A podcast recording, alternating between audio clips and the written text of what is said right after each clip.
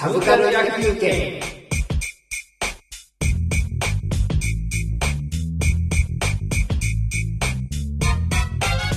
ということで、はいえー、A 面、A 面じゃねえよ。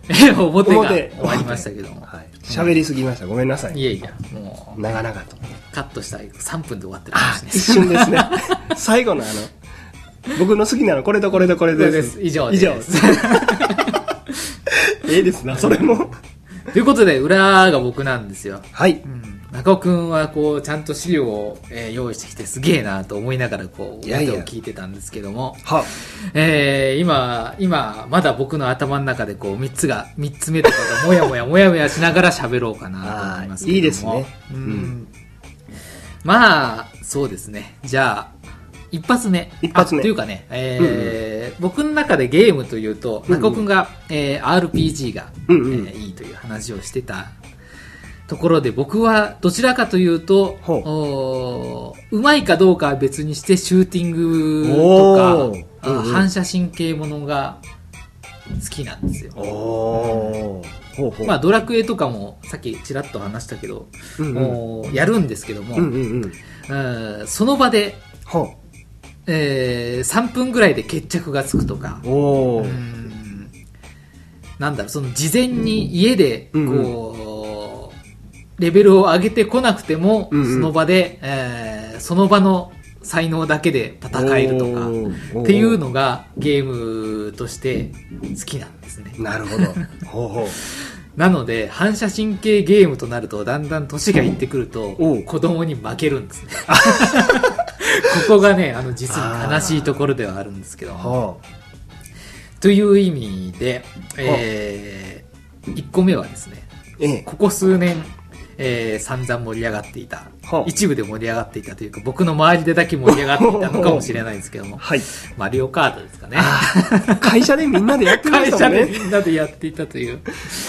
えー、オリジナルはスーファミなのかな？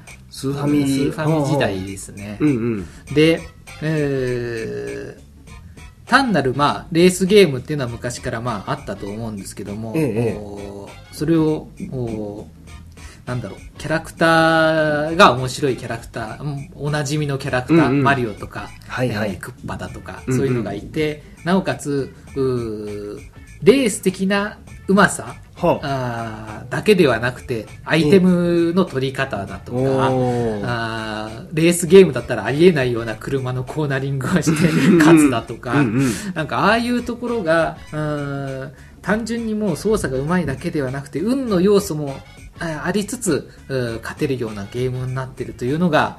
えー一つ面白い要素だったのではないかなとなるほど思。って、えー思いました。はで、ファミコン時代はええ、それ、それほどハマらなかったのかな。うんうん。当時、会社の寮にいまして、はえー。友達が買ってきて、ええ。で、食堂にでかい、えーまあ、オーディオメーカーだったので、あの、はい。でかいモニターがあったんですけど、ええええ。そこになんか勝手につないで、ええ。ゲームをやってて、僕らが新人で、バブル世代なので、ええ。人数だけ多かったんですよ。で、先輩とかもいたんですけども、ええが1年生で入って、1年生というか新入社員で入ってきて、ええその連中が食堂の、あの、モニターを独占して、マリオカートをやって、それを先輩たちがなんかこう飯を食いながら見てるという、今考えるとなんかひどいことをしていたなという感じだったんですけども、うー。んただ、当時から思っていたのは、あの、例えば二人用のゲームをやるとして、ええ。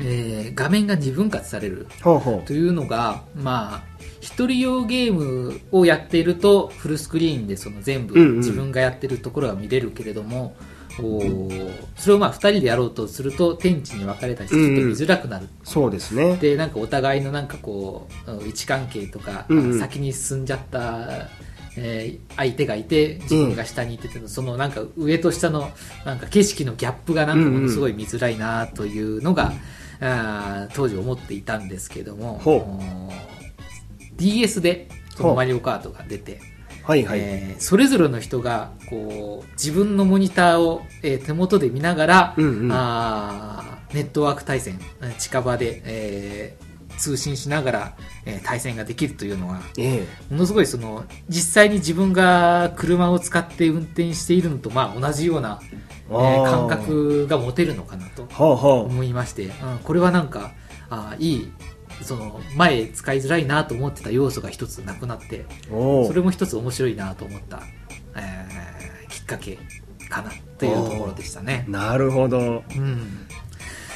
いやーただ、ううんん、うんそのさっき言ったように、えー反射神経が結構、お最終的には、はいあのー肝になってくるので、最初、やっぱり同じくらいに始めるとだんだん同じようにうまくなっていくので、ええ。まあ会社でやっていて、同じようには じな頃に始めたあー人たちとこうやっていると、まあ、ええ。お互いなんか、こんなコーナリングできなかったはずなのにお互いにできるように徐々にこうなっていくあたりとかが、あー楽しかったのかなと思いましたね。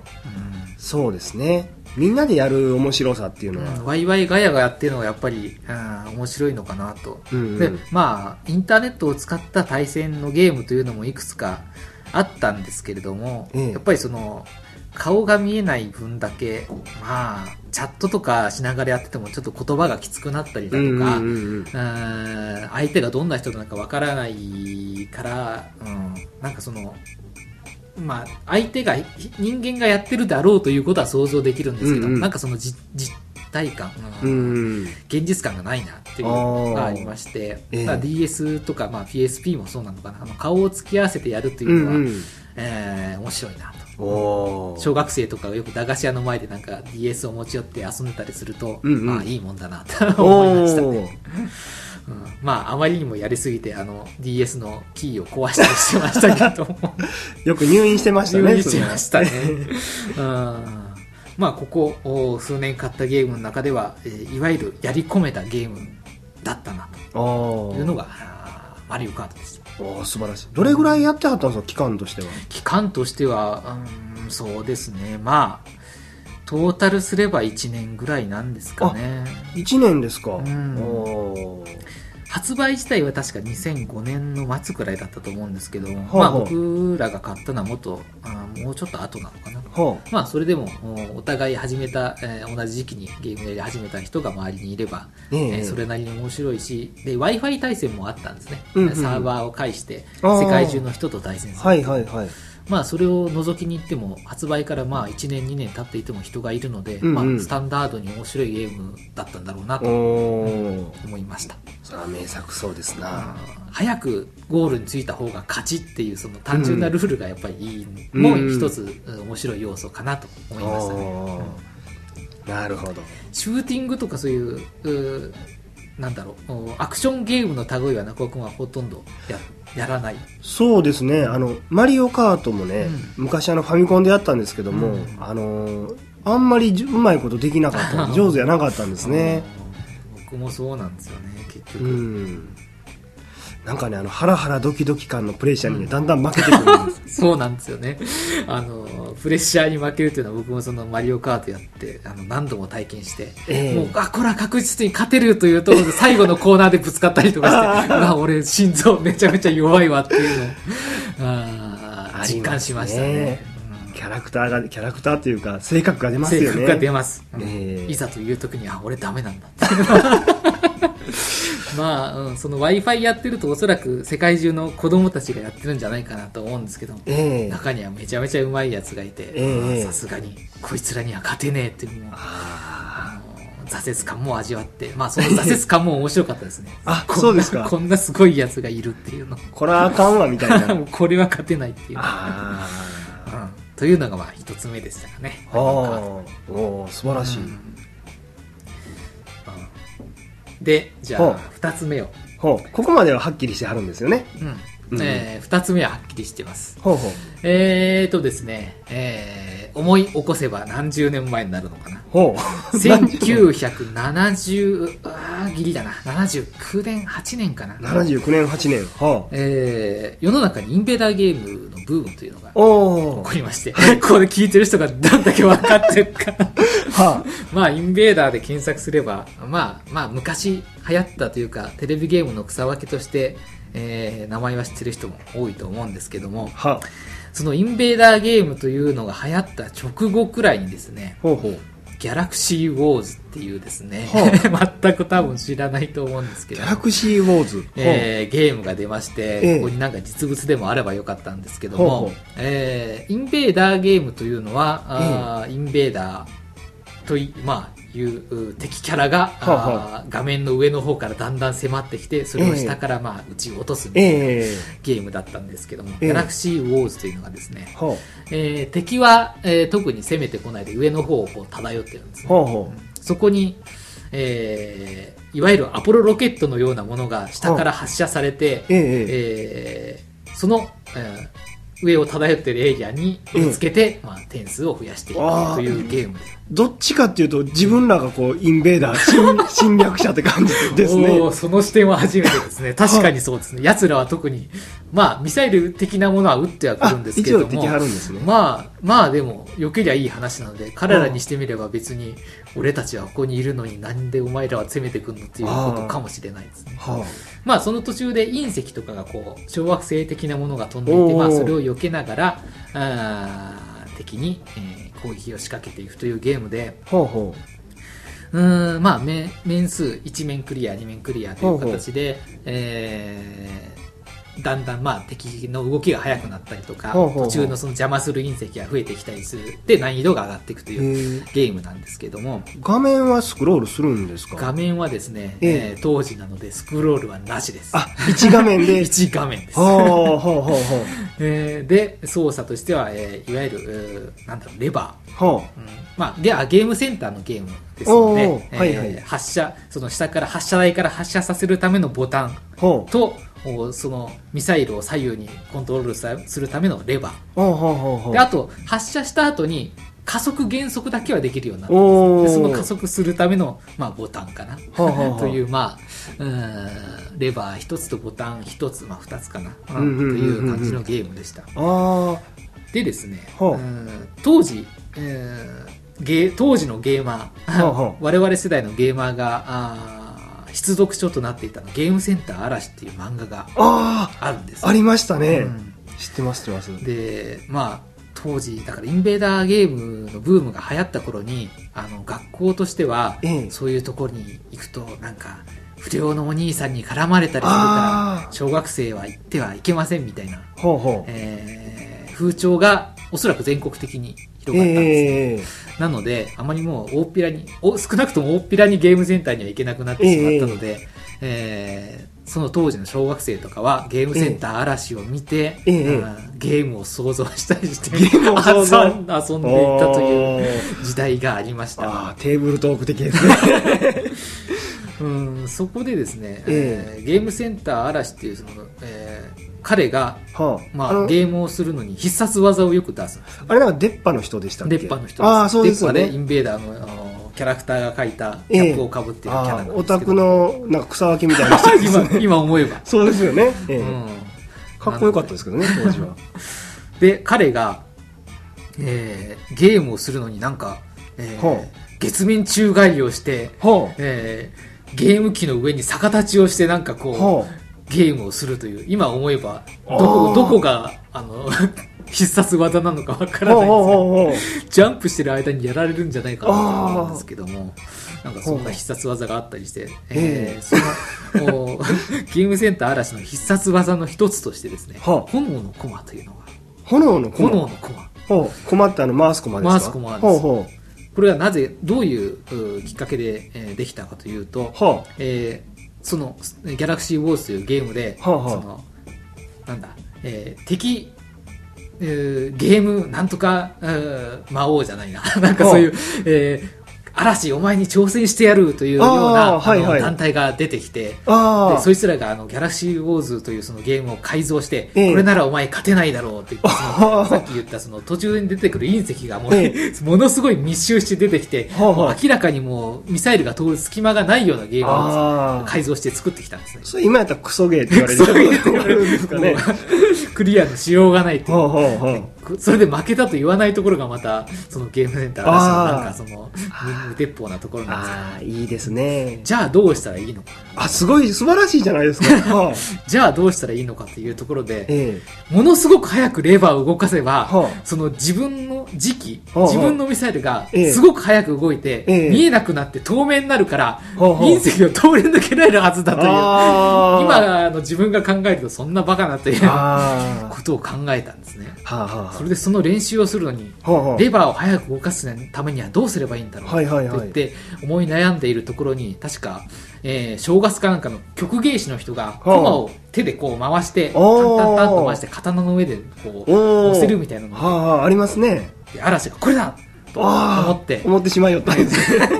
コマを買ってきて、コマをこう、自分の手で回し始めたんです。はあはあはあで、何回も何回もやって、もう手の皮がちぎれるほどあーやっていて、はいで、ある、ある日あまりにも早く回しすぎて、摩擦熱でコマが燃えたんです。おおは そう、できたこれで、これを炎の駒と名付けようと。あわそこでその炎の駒という必殺技があ練。習練習器具の名前ですね言うたら。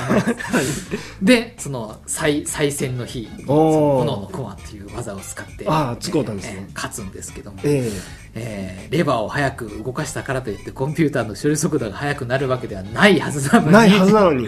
えーそのゲームの中、漫画の中では、え自分のミサイルがこう歪んで、あの、はワープ工法のようにゆらゆらとゆらゆらと。敵にぶつかるという。当時の小学生の私はそれを真に受けましてです真に受けて。おお受けてしまったんですか？駒を回していました。ああじゃあ火はつき確かそましたか？の時にですね、えぶつけたなんかへこんだ跡がここにあるんですけど、そうですか、えー結局、僕の、えー体験の中では、えー自分のミサイルは、えー霞むことなく、霞むことなく。痛い思いをしただけで、修行は終わってしまいましたけども。ちなみにそのギャラクシーウォーズっていうのはじゃあ、その自分のミサイルは、言ったら言ったら敵に特攻するような感じそうですね。うんはあはだから、あの、自分の残り何機というのも、ええ。ミサイルが残り何機というよりは、なんか発射台が残り3機ぐらいそんな感じになってました。あなるほど。あでもなんかすごいですね。その、えっ、と月面うん。に着陸する、ん。そのなんていうんですかえっ、とロケットやらを、ん。こう NASA かどっかの、うん。その地球上からこうみんなで操作してるような、まあ、そういう風景なんですかね、まあイメージ的にはそんな感じですかね。なるほど。で、それ、そのスター、スター・ウォーズじゃないですね。ギャラクシー。ギャラクシー。ギャラクシーウギャラォーズクシー・ウォーズ。ああ、そういう、そのネタがあったのかな。スター・ウォーズが多分、第一作、あの、ええ。が公開された時期くらいかもしれないんです。もしかすると。ほうほうだからな、ネーミング的にはスター・ウォーズからパクったんじゃねえのかなってスいうター・ウォーズうんあ感じますね。ー何でもスター・ウォーズの影響を受けた時代ですから受けた時ね代ですからね。えで、そのゲームでもう一つ気に入ったところがですね、はあえーまあ、単純に言うともうクリアしていって、まあ、ちょっと難易度が上がりつつ進んでいくだけのゲームだったんですけども、ー、ええええうーん、3面クリアすると画面上にグッドっていうなんかこうメッセージが。ほうほうでほう。褒めてくれはるんですね、で、7面が終わると、ええ。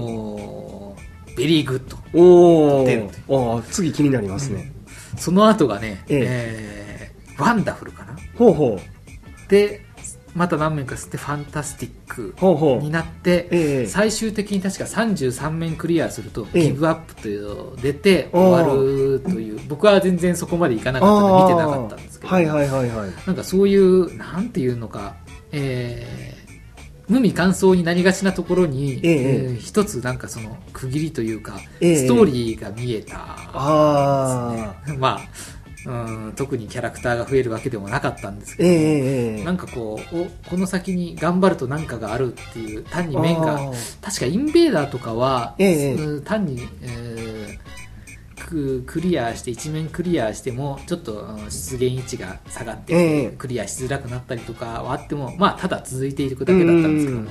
なんかそこでメリハリをお見せてくれたゲームの草分けなんじゃないのかなっていう気がします作り手との対話みたいなものが そうですね。割と積極的に話しかけてくれる作り手だったのかもしれないですね。だからその後パックマンとか、あええ。ねゲームセンターのゲームで出てきて、ええ。それもやっぱり一面クリアすることに真ん中に出てくるなんかフルーツが、はあはあ。あ変わったりだとかえええ。して、うん最終的にはあのその後ギャラクシアンっていうやっぱり同じようなゲームがあるんですけどそのええギャラクシアンに出てきたキャラクターがなんかそのフルーツの代わりに出てくるとかそういう遊び心が出てきたりとかして、まあそういう、うん、なんていうのかな、うん、ある種、まあ、当時まだ貧弱でしたけども、ストーリー展開が、おえー始まったゲームなのかなと、ーおー素晴らしいですねそれは。いうところでギャラクシーウォーズというのが僕の中では一つ。一つ。うんありますここまではさらっときました。さらっときましたね、はい。さらっときましたね。前もって準備してる感じですね。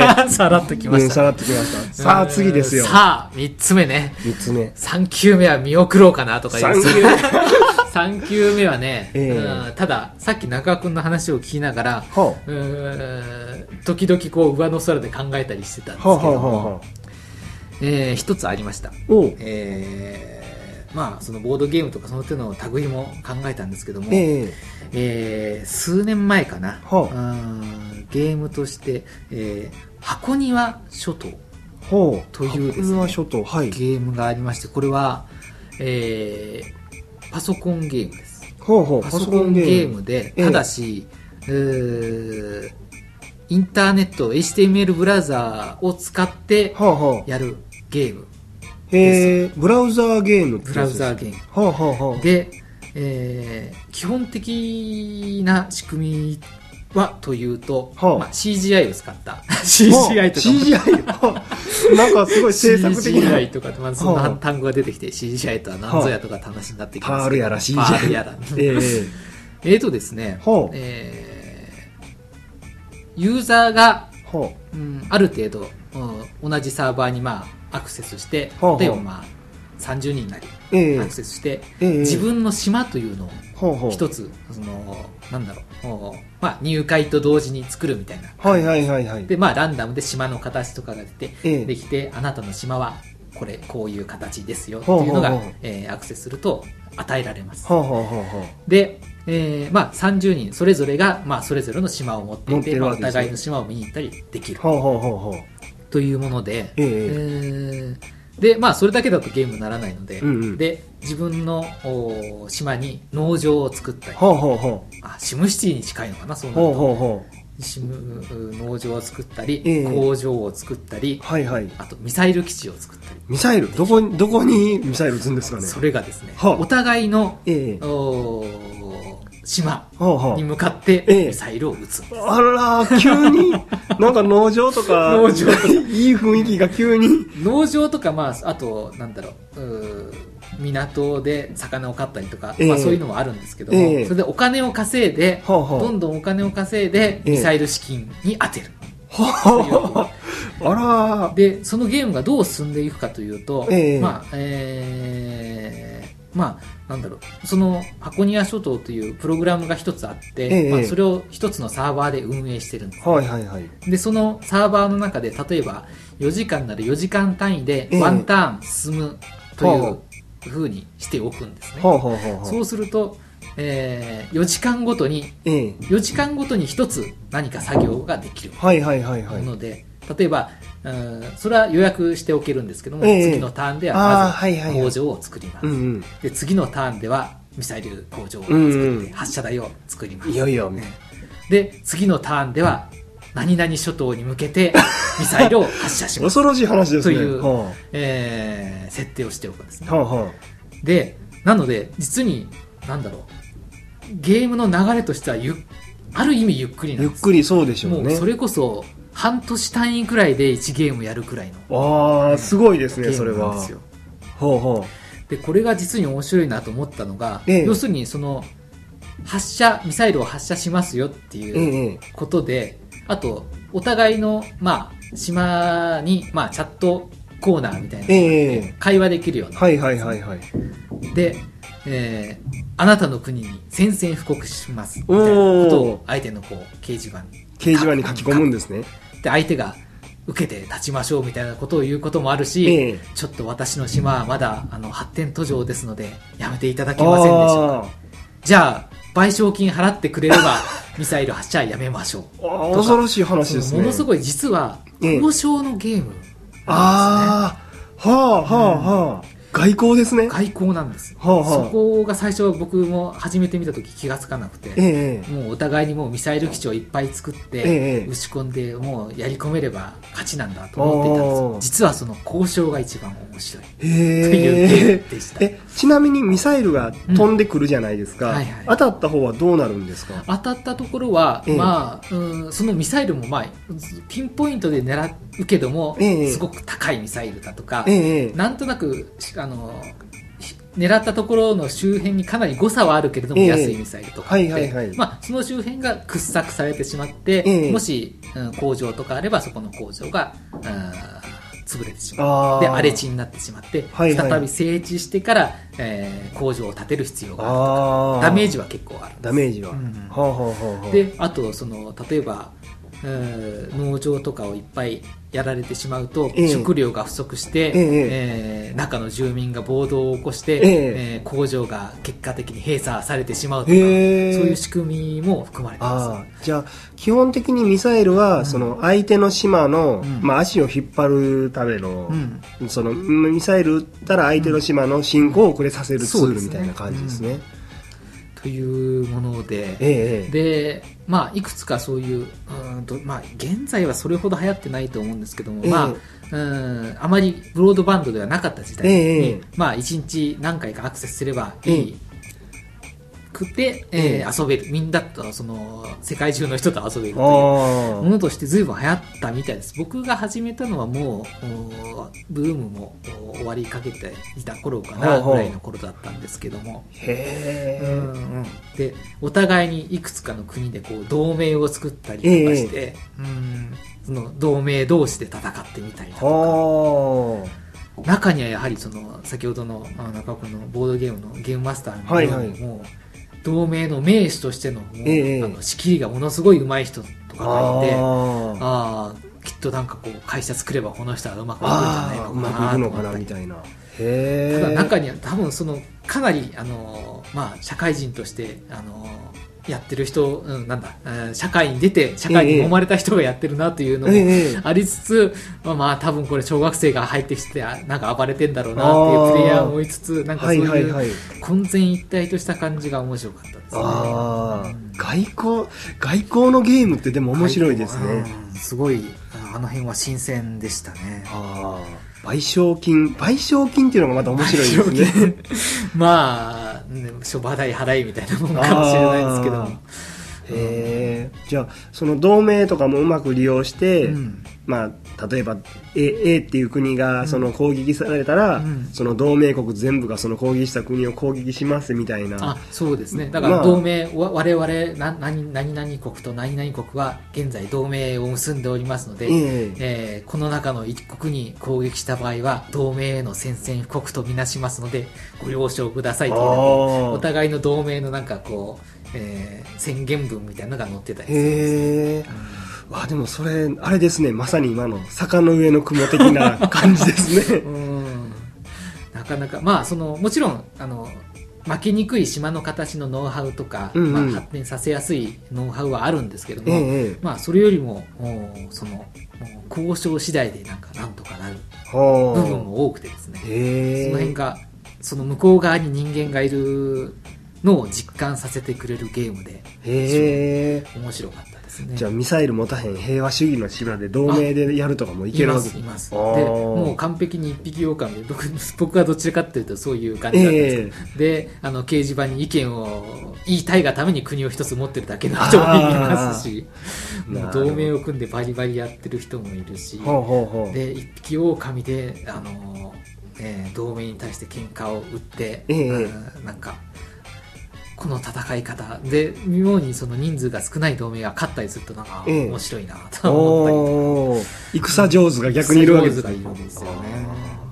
外交上手でどんどん大きくなった同盟をうん少人数でやっつけるような。あ ーなんか日本人の好きそうな感じがそうですね。しましたね。それは例えばそのブロードバンド化になって今なんか似たようなゲームが発展したりとかしてるんですかね、うん。まあ今でも、うん、探すといくつかサイトは残ってると思います。はあはあはあ。ただうん昔ほど参加者がいないのかな。あまあパールで書かれているので、でええ。ソースも公開されているので、ええ。で結構自分なりにアレンジしたバージョンをええ設置してみたりとか、ほうほいっぱい多分箱庭諸島とかっていうう。ほうほう。えーググっていただけると出てくると思いますのではあ興味のある方はちょっと、えーいじってみると面白いかもしれなないるです、ね、ほど。まあ、ツイッターとかやりながら箱庭もやってみたいな。えーまあただその4時間とはいえうん。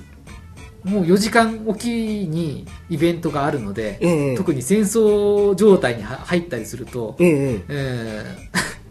寝不足であー。4時間後にあの攻撃してその相手の出方次第でまだあの攻撃地点を変えたりとかっていう場面になるのおで結構あの体力的に奪われると奪われる。ところがずっと張り付いてる、張り付いてなくてはいけないわけではないんやけど、4時間ずつは起きなく4て時間ごとに起きなくてだからあ4時間は早い方だと思う。僕のやってたところでは2時間版4時間版ええ。8時間版っていうのがあったんですけども、最初は2時間版っていうところで遊んでたんですけど、ええ。もうとにかくその張り付いてなければいけない、ええいいくらいになってしまったので、まあ、8時間ぐらいだとまあまったりして1日3更新くらい。まあ逆にでも8時間になるとその間の交渉時間が結構、それ次第でどう動くか戦局が動くかっていうのが変わってくるので。ねなかなかそれはそれでまあ大変だけれども面白い。それっていうのは、えー、とゲームの終わりはどういう終わり方をするんですか？うーん。もう終わりもお参加者次第っていう一応そのまあ何ターンで、まあ、このうんシーズンは終了しましょうという、まあえーマスターというか、ええ。サーバー管理者の人が、まあ、一応区切りはつけるんですけども、うーん。まあ、えー国が消滅人が一人もいなくなってしまうと一応ええ。国の消滅ということで、まあ、アカウントが消えてしまほうんですね。ただ、まあゲーあのーそこで再参加することも可能なので、ええ。うん。まあ、秋例えば100国とかっていうように、まあ、30国ぐらいにこう制限されていると、まあ、新しい人が入ってきてしまえばあのなんだろう追って参加はできなくあなっちゃあうんですけども、はいはいはいはい。なるべくそのうん人がギリで消滅しないようにあの、ええ。もうこの辺で白旗あげた方がいいかなと思ったらこの辺で白旗をあげもう苦肉の策であげ。はいはいはい。植民地になるわけですね、えーでまあ今後あの何ターンはお互い不戦協定を結んで、ええ。その間に、えー資産をいくらまでは貯めちゃいけないけませんよと。でその間にあの借金は全部返してくだあ借金というか賠償金は払ってくださいね、ええっていう感じで お おうんすごいですね。なかなか、えーよくできたゲームです、うんよくできたからこそそのいろんな、うん。あアリューというか派生した、あはいはいはい。プログラムができていったんだろうなあとう。僕も知り合いに教えてもらってええ。始めたんですけど、うんそのチャットとか掲示板っていうのはゲームの中というわけではないんですか？うーんその辺があのレギュレーションとしてその僕が参加してたサーバーの、管理者の人もよく言ってたんですけども、ええ。なるべく裏交渉はしようと思えばいくまあらでも、ねええできてしまって例えば、あの友達10人引き連れて実はあの仲間なんだけども、ええお互い知らない人のふりをして、ええ。その過半数をそのサーバーの中で占めてしまえば、うんえー強く、うんやりたい放題ですね。やりたい放題できるし、うん。例えば自分であの2つの国をおこっそり参加してでえお互いになんか同盟を結んだようなええ。雰囲気にしてなんかお互い実実は一人でやってるとってるみたいな。うんいううんことを想定して IP の制限をかけたり IP アドレスというえのがあってあの、えーパソコンインターネットにつなぐ時のまあ自分の住所表明みたいなもんうですよね、んうん。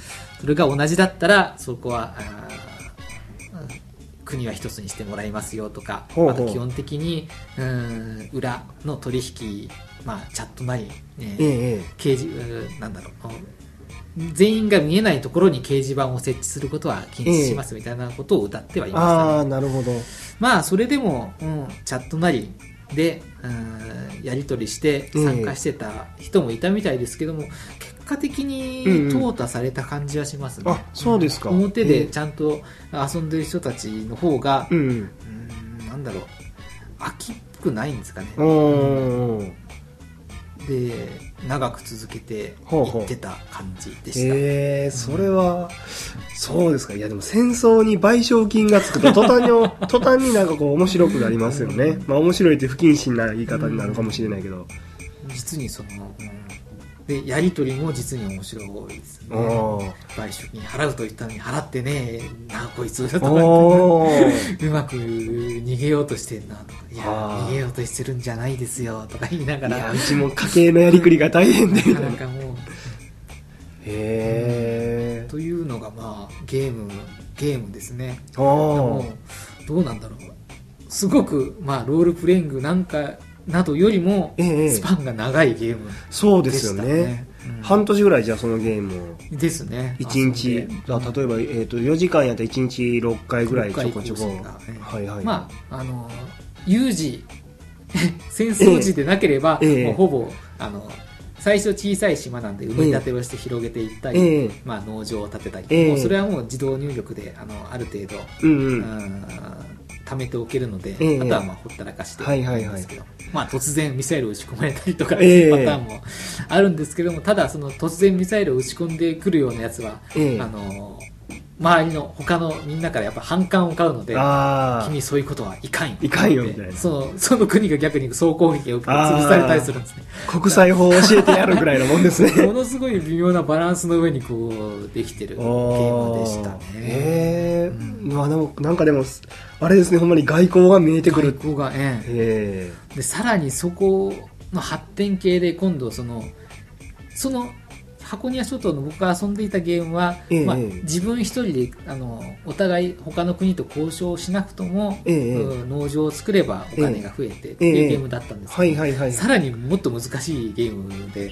貿易をして他の国と物のやり取りをしてお金を稼がないと、外貨を得ない 外貨を得ないとあの、ええ。自分のお金が増えないっていうパターンもあってそこはさすがにもうあのやりきれなくてあのそうですよね。なかったんですけどもだってブロック経済とかできるわけですよね。そうですね、うん、経済のことを考えないとまたあの、うんうあー。まくやれなかったりとか、あでもそれはそれは面白そうですね、うん。面白かったですよ。うんまあ、うん、もう人によってはもうほとんどその箱庭のことだけ考えるようになってしまうとかっていう人もいてまあ確かにこれならそうなるなっていうあものでしたね。ー箱庭廃人ってやつですね。箱庭廃人にだ張り,、うん、張り付いてるよりもその,、うん。その間考えることがあまりにはいはいはい。多くなってしまうという意味合いでやっぱり廃人になってしまう廃人になってくる。うん。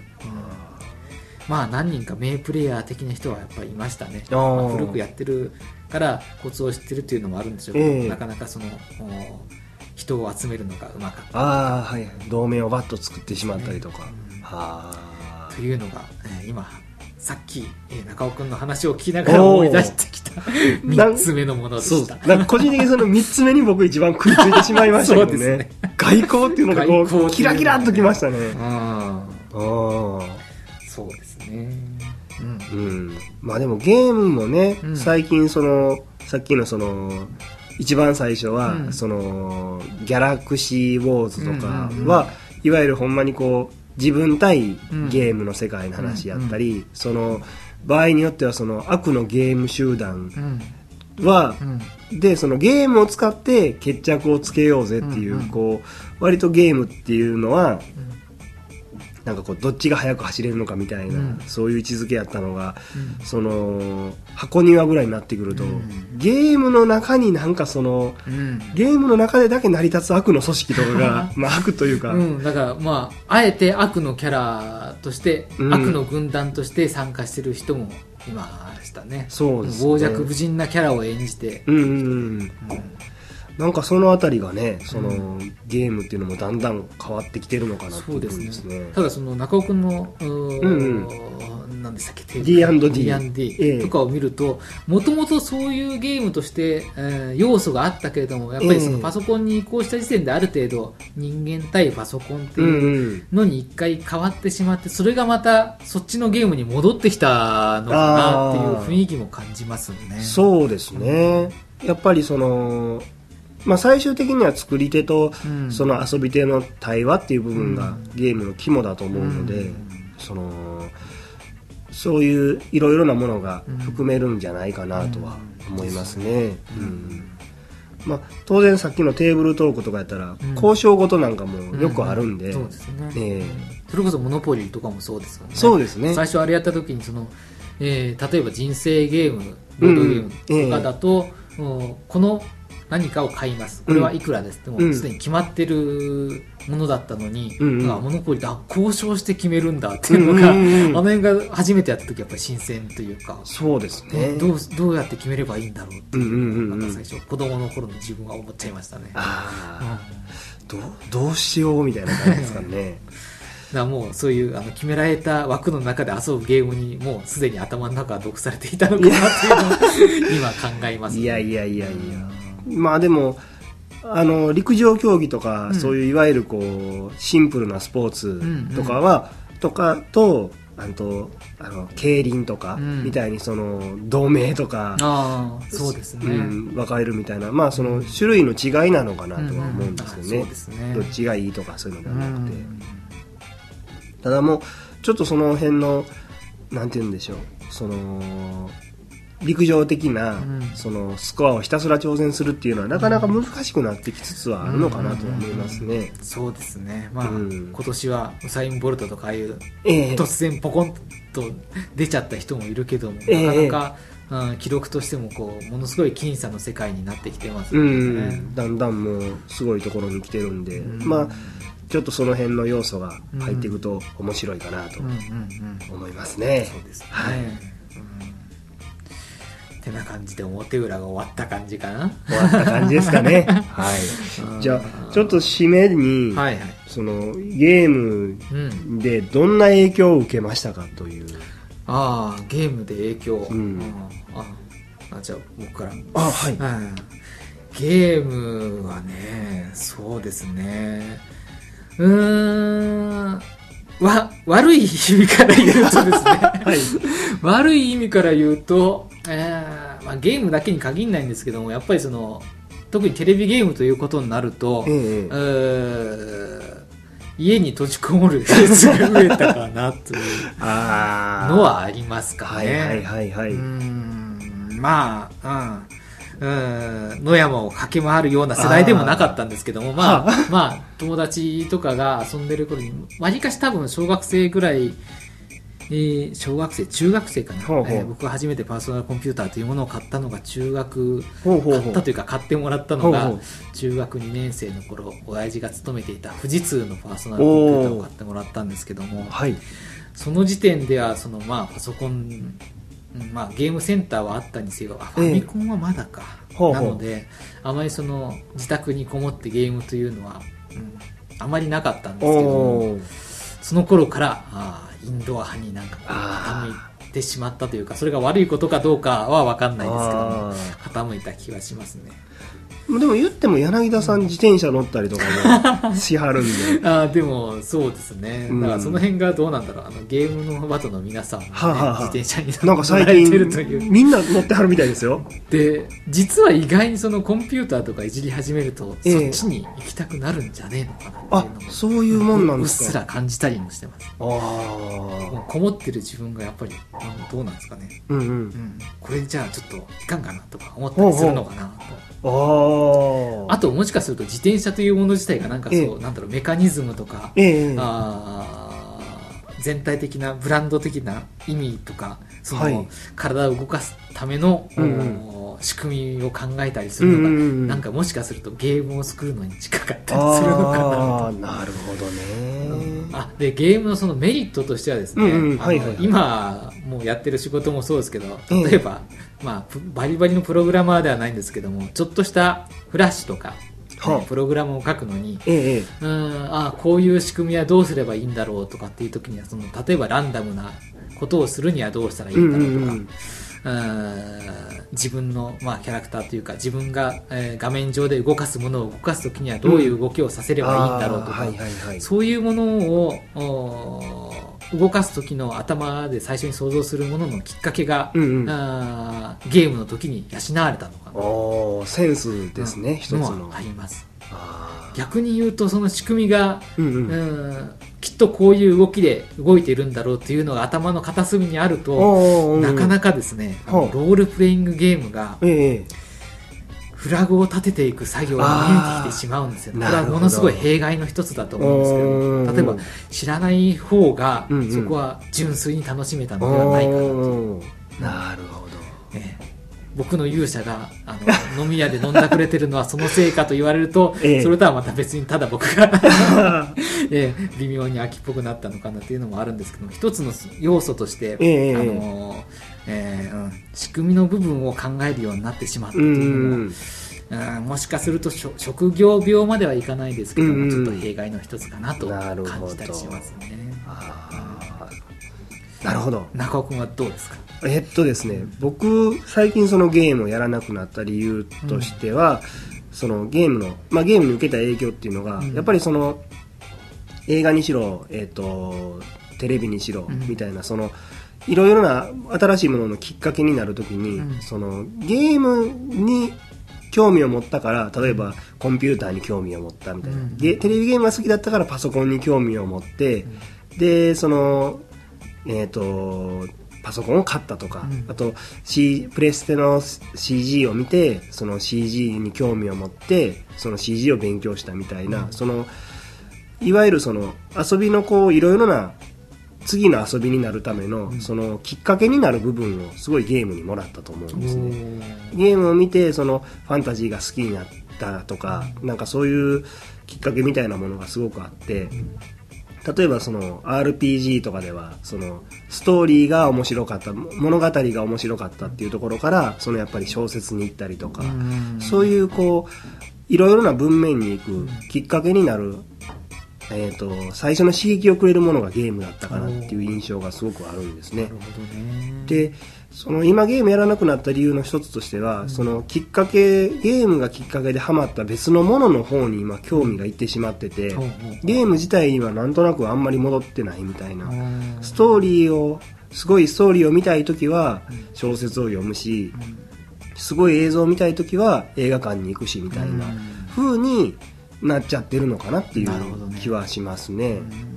ただまあそれも随分ゲームを今やってないので、ちょっとねあの近々 DS を買おうかいなと。あ DS を。はい、DS のドラクエの9か、あはい。うん、を買ってちょっと久しぶりにゲームに復活しようかなと思ってるんですけど、9はねなんかドラクエ市場で一番売れ、ねうん最高出荷うん台数を記録したみたいなニュースがありましたもんね。そうですね。柳田さんもやってはっってましたね。僕のね ドラクエ9の勇者はね、え確か船着き場にたどり着いてええ。その船宿の娘さんとなんとなんかどうにかなって多分宿屋さんで今働いてんのかな。あまあまだ世界を救うあの野望は野望というかああ。使命は忘れていない。忘れてはいない。ちょっとお休みしてお休み中みたいな。まあ、あのドラクエ9もそのいわゆるクリアした後というかクリアするだけではなくて、ほえーまあ、友達とその一緒に戦ったりとか、ええええ。そのパターンもあるみたいなんでねその新しい展開を見せてるみたいですけど。そうですね、うんなんでねそのそうそうちょっとさっきの話に戻るといろいろなもらった刺激で今いろんな趣味があるんでちょっともう一回原点のゲームに戻ってあ原点。また違う遊びをまたインスパイアされてねあそっちの方に引きずり込んでいやはまり込んでいきたいなと思ってるところですね。ちなみにあれですか？あの最初に買ったゲーム機としてはファミコンファミコンですね。はいちなみに一番最初に買ったゲームはエキサイトバイクというあのバイクでしたうん名作ですね。はい。そうか。その辺が微妙に僕もあのファミコンの時がいやっぱり一時期ゲームゲーム自体から離れていた時期かもしれないですね。だから実はファミコンのゲームをあまりよく知らないんですけど。あーなるほど、ん。あすみません。ファミコンばっかり語っていしまって。やいやいやいや逆に良かったです、はあいろいろ話が。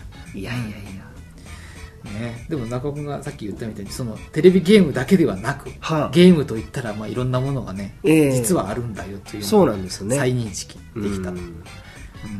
なんでまあちょっといろいろゲームもねうん。トランプとかそういう駆け引きだけに全てがあるものもあると思うんで、ねポーカーとかね、ええ。面白いみたいですからねただ一つ僕がそのゲームについて思ったのが、うん。そのトランプとかあとゲーム機とかでもそのシューティングとかでもそうなんですけど、うん。駆け引きっていう部分がうん。あんまり得意じゃないみたいなんですね、うんどうやらゲームにおける駆け引きみたいなものが。っていうのがもしかしたらちょっとゲームから今離れてる 理由の一つかもしれないですね。なるほどね、ええうん。トランプとかもう絶対無理ですもん僕。七並べとか、ね、七並べとかババ抜きはまあ引くだけだからいいけどでもあれはなんかこう心理戦があるのかな心理戦がありそうですからね。ポーカーなんかねもうなんか極端な話を言えば強いカードを持ってる必要はなんか全くなくて、うん。あのハったりだけだみたいなこそうですと言いねますもんね、うん。そうなんですよね。だからやっぱ007の勝ちのロワイヤルでしたっけ？あそうそう。見てるとあかっこいいなかっこいいなと思います。あれでもね見ててあれでもああいう場所でやるからかっこいいけど自分家のちゃぶ台であれやったら どうなんでしょうね。あーどっちかっていうとあのサマーウォーズ的なね花札のいいな。花札の方があーあれの方が絵になるかもしれないですね。いやだってねあそこでオリジナルのカクテルをとかって言ってちゃぶ台の絵飲んだらあかんがなみたいな。お母さん昆布茶って感じ。ですね灯油の灯油が切れたよみたいな。寒いよみたいな 冷えちゃうから反転着てなさいとかそういう世界ですからね。やっぱ花札の方がいい花札のですね。そうですね。そうなんですよ。はい。まあといったところですかね。ですかね。はとりあえずちょっと今回ものすごい思っえっ、と裏どれぐらい今喋ってうんます裏が50分喋ってます。ああ喋ってますか？じゃああの2回に分けて2回に分けてですかね。配信ということになるんですかね。うん。はいじゃあ第2回は、うん。えっ、とえー何やったかな？ネットサービスや。ネットサービス？はい。ネットサービス。まあなんかね主にツイッターについて語れっていうこの雰囲気があるんですけども。ネットサービス3つね。ネットサービスを3つうんというのをやっていきたいと思いますんで、はい。あちなみに本日の収録は、えー、と池袋の、えー、と小劇場の劇場をお借りしました、えっ、と www.gek ん？え KIBA 劇場 .com にアクセスいただければ、えっ、と、劇場の情報がわかると思います。えっと、しえー今日ね、その、舞台の真ん中で柳田さんと二人でこう 収録してるんですけども、観客席がねいっうん。ぱいある観客席すごいいっぱいあって、ねえ。ーなんで結構スペースもあるんでね、ゲストの方も全然来られると思うんで、ね公開生収録もできますからね。できますね、そのヤジとか飛ばしてくれはったら面白いに違うかなと思いますんで、ん。はい。池袋劇場でググっていただけはい。れば出、る池袋劇場でぜひググってください。はい。じゃあ、うん。本日はこんなところですかね。こんなところで1回の裏表がいが終了。終了。しました。じゃあ、皆さん第2回の放送を、た放送じゃない、第2回の収録、収録？収録？何？第2回の配信、配信を楽しみにしてください。では、さよなら。さよなら。これ聞くの憂鬱やな。憂鬱やな。ひどいやろうな